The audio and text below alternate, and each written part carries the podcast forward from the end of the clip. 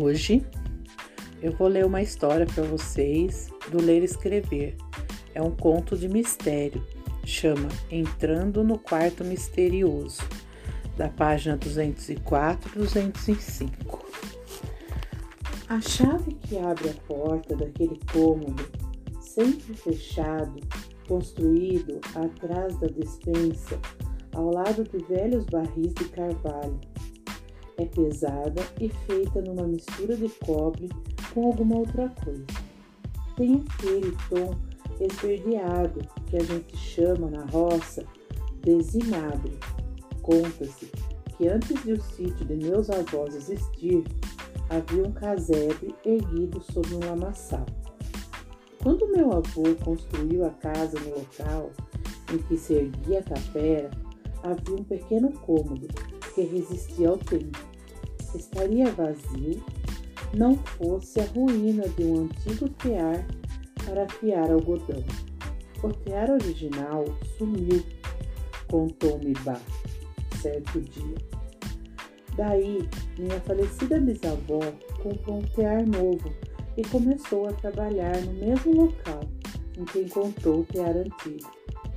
Daqui em diante fica uma lacuna. Muito tempo atrás, as pessoas não tinham o costume de registrar os acontecimentos como fazemos atualmente, e por isso sentimos que o quebra-cabeças do passado fica sem algumas peças importantes.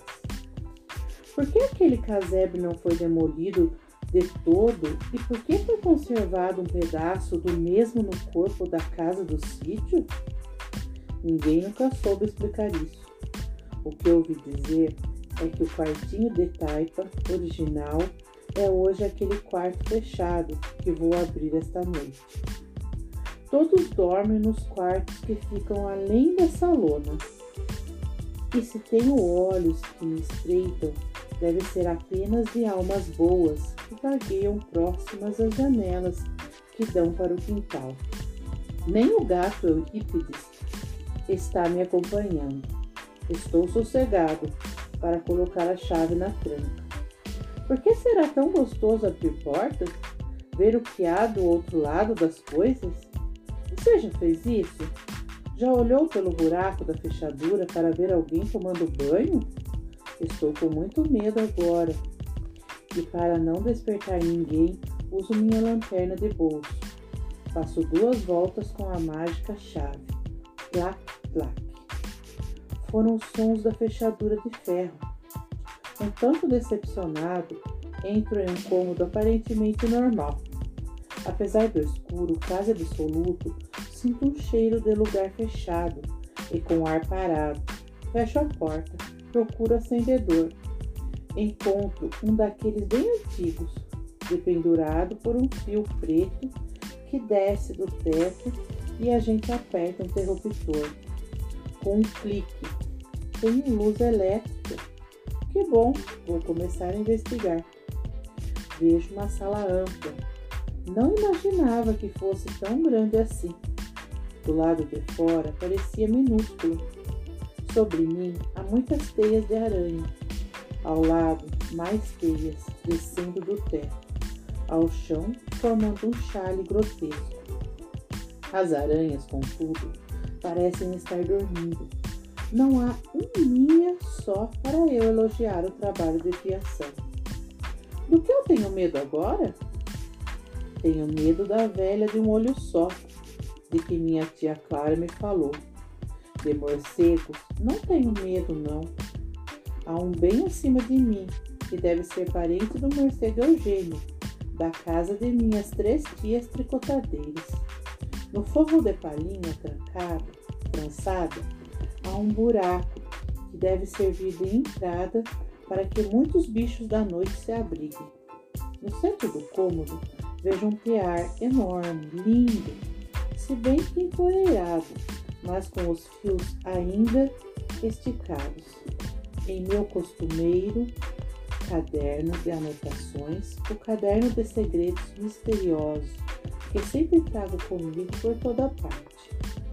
Fiz pesquisa sobre tear e roca para a aula sobre história de Minas Gerais. Vou aproveitar a luz que acendi para ler algumas partes para você.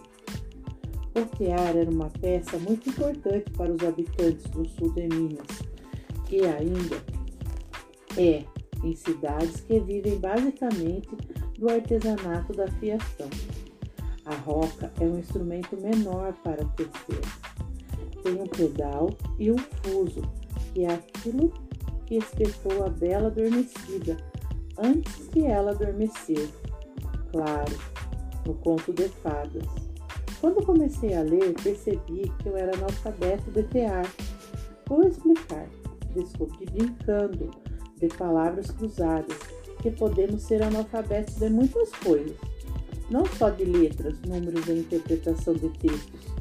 Quem não sabe pintar é meio analfabeto de pintura. Quem não tem educação é analfabeto de boas maneiras. Assim, quem não sabe o que é um tear e nada entende de fiação, realmente é um analfabeto no ramo. Angustiado com essa história do analfabetismo que nos rodeia, tratei de entender um pouco mais sobre um tear e uma roca. Arrumei um desenho de um tear antigo e escrevi o nome das partes para você entender melhor.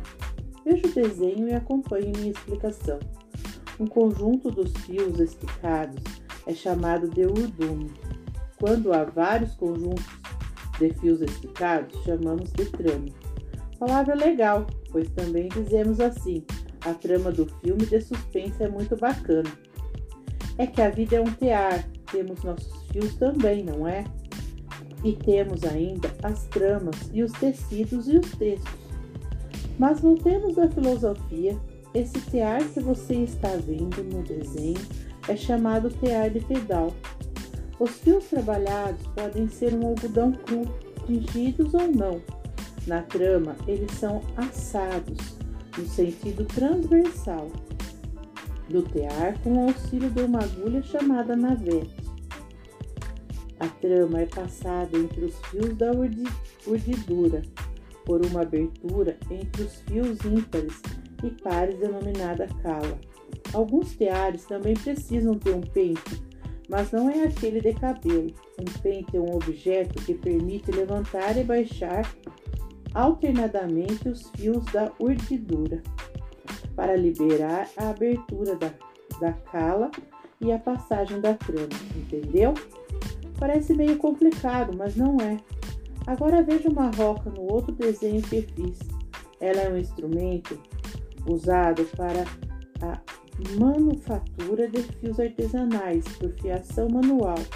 Com a roca podemos fiar fibras de origem animal, lã de carneiro e de cabra, por exemplo, vegetal, algodão, linho, rami, juta e até sintética, descoberta mais recente. Vovó sempre diz: cada roca com seu fuso. É um velho ditado, ou seja, cada um na sua. Tudo isso faz parte da pesquisa que fiz.